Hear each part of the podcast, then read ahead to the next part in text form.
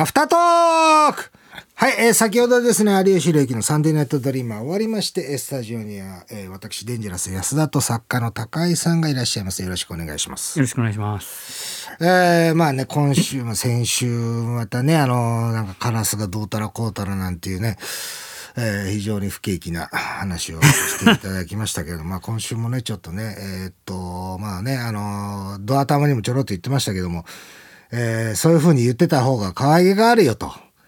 愛されるよっていう話だったので、えー、今週もちょっと不景気な、えー、話をさせていただきたいと思いますけれども、えー、ちょっと変わった手を今出してますけれども、高井さん、僕の手見てなんか変わった点、わかります？あんまり手は見てないですもんね、普段からね。そうですね。ね光、光ですから、若干右がちょっと黒い感じですけど。あ、いやいや、そういう色とかじゃないです。全然、あの、色は全く汚いとか、手が汚いとか関係ないですよ。そういうことじゃないです。いやいやいや。あのー、です、ね、関係ないですか？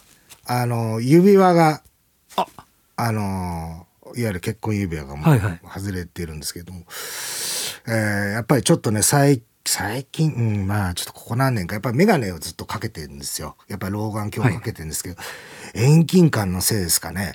あの車でこうわーっと作業作業とかねなんかこう片付けたりとかなんかちょっとしてる時にあの手すりに思いっきりガンってぶつかってあの中指と薬指の間ガンって一瞬ガッて開いてめっちゃくちゃ痛かったんですよ。はいはい、めっちゃくちゃ痛くてでも、はあ、まあこれ折れたかなと思いながら、前、っていうか何回かあるんですよ。そういうの。なんか遠近感がわかんなくてガンってぶつけちゃうことがあるので、まあ大丈夫かと思って、でも痛いなとか思いながら、そして翌日になったら指がパンパンに腫れてて、はいはい、でも指輪、あれ？これ、あ、指輪全然外れねえなと思って、でとりあえず、あ、もうこれ多分こんだけ腫れてるから折れてるわって思っちゃって、で、病院に行ったんですよ。整形外科に。そしたら、整形外科の人が、やっぱ指輪が問題らしくて、これ外れるってなって、レントゲン取ったら骨は大丈夫なんだけど、外れるってなって、いやー、これ、つって。で、で、なんか病院のその看護師さんとかも、じゃあちょっと石鹸つけてやってみようか、つって。石鹸つけて、あつって外そうとしたら、もう本当に腫れちゃってるから、全然外れないんですよ。で、別に外そうとした時に痛くはないです。あの、結局骨折はしてなくて、あの、中指と、えー、薬指の間のね、指のは、なんか、水かきの部分が人帯になってて、その人帯が多分伸びたか傷んだんじゃないかっていう話で、意外ともう今比較的もう大丈夫なんですけど、その、があって、つってこう指輪をとりあえず抜かないと、って言って、やたら抜こうとするんですよ。別にそれだったらこのままで折れてないんだったらこのままでと思ってたら、あの、お医者さんの方が、えっとね、これね、指ね、これね、あの、このままだと腐って指取れちゃうよってなって。で、俺その時にもうめったにその経験がないからめちゃくちゃ、えっっていう怯えたリアクションしたんですよ。そしたらその医師医者の先生がもう思うつぼだみたいな感じになっちゃって。バンバン俺のこと脅してきて「えじゃあどうしたらいいんですか?」っつって。俺うろたえたんですよ少し「いや嫌です嫌です」っつったら「ここではできないんですよ」ってなって「えじゃあ俺はどこ行けばいいんですか?」って「まあ消防署かな」って言うから「は?」ってなって。一般的に分かんないじゃないですか。意味分かんないでしょ。そしたらリングカッターっていう専門の道具があってそれは消防署でやってくれるんですって「え消防署どこにあるんですか?」って まあちょっと今じゃあ調べますから。落ち着いて落ち着いて。ずっとあれでしょ？こうしてらんないでしょって。まあこうしてらんないでしょっていうのはあのオペ前のあのお医者さんみたいな感じね。大門美智子とかがやるみたいな。その状態でずっといられるって言うから。いやいられないです。だったらもうそっち行った方がいいんじゃないかな。指輪に関してはねちょっと奥さんと相談してもらってって言うから。えっと指がでもまあ指切れるんだったらどっちが大事？って言うから。え切ります？っつって。もううろたえてますから、こっちも。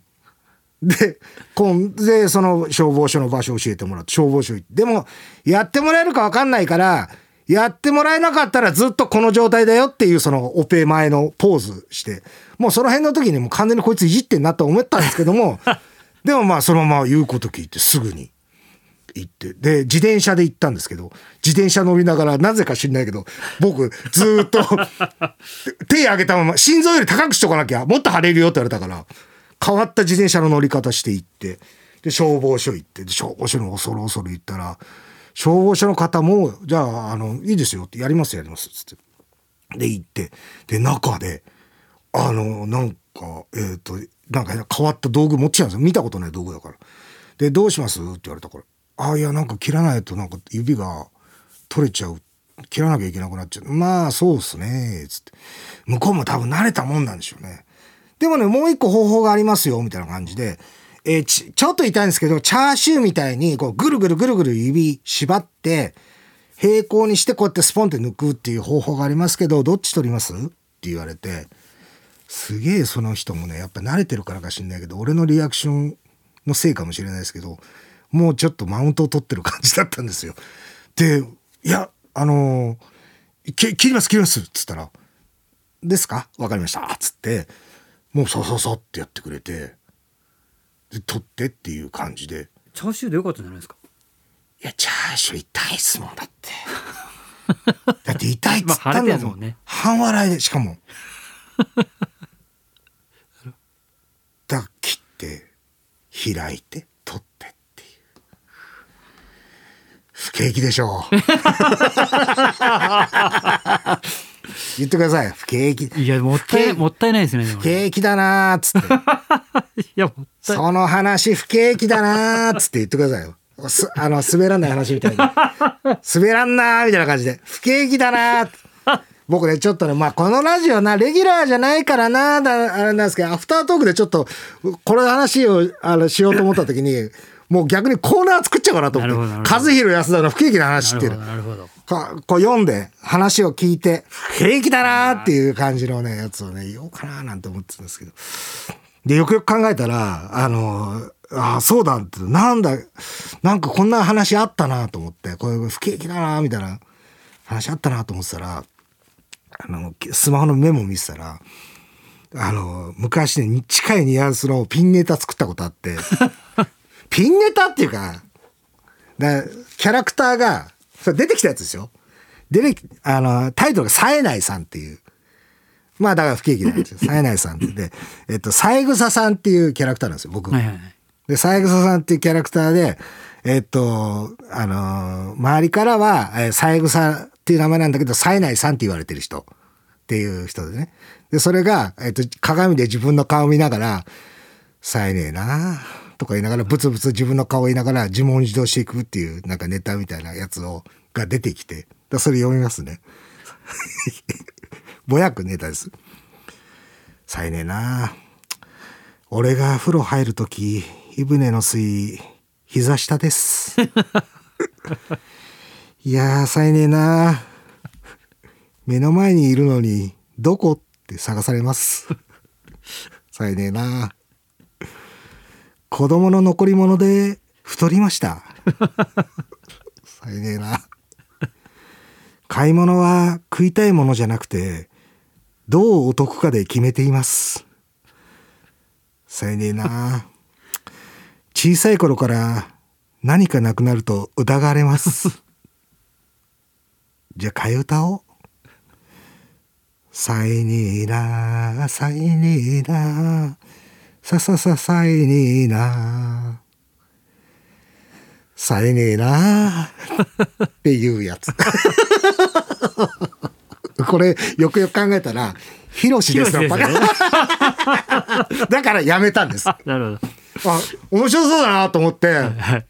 あ、これ一人でやるんだだったらいいいいんじゃないかなと思って。で、山崎に頭下げて、山崎、あの、山崎元さん、はいはい。ライブやってるから、あ、これだったら別にな受けなくても、なんか自分なりに楽しめるから、はいはいはいピーナッツでも食いながら、なんかやった、で、なんか歌の、歌のやつもっとどんどん増やして、やろっかなと思ってたんですけど、なんか今みたいにこう読み上げた時に、あ、できたと思って、なんとなくできたと思って 読み上げた時に、あ、これ完全にヒロシだと思って、こ れダメダメダメと思って、でやらなかったですけど。まあまあでもね、あの、ちょっともう本当に、えーまあ、そのアフタートークでもね、せっかくこれ一人でやらせてもらってるんだったらということで、えーちょっとね、やってみようかななんて思いましたけれども、えーまあまあそ、その辺はね。うんでもコーナーはいいんですね。もうあれでもう OK ですね。とりあえずとりあえず大丈夫ですよね OK ですね。はいはいあ、もうもう大丈夫ということなんで分かりました。えーじゃあですね、あと2週ですかね。2週。そうですねはい、はいお邪魔いたしますけれども、えーよろしくお願いいたします。ということで以上、アフタートークでございました。ありがとうございました、中井さん。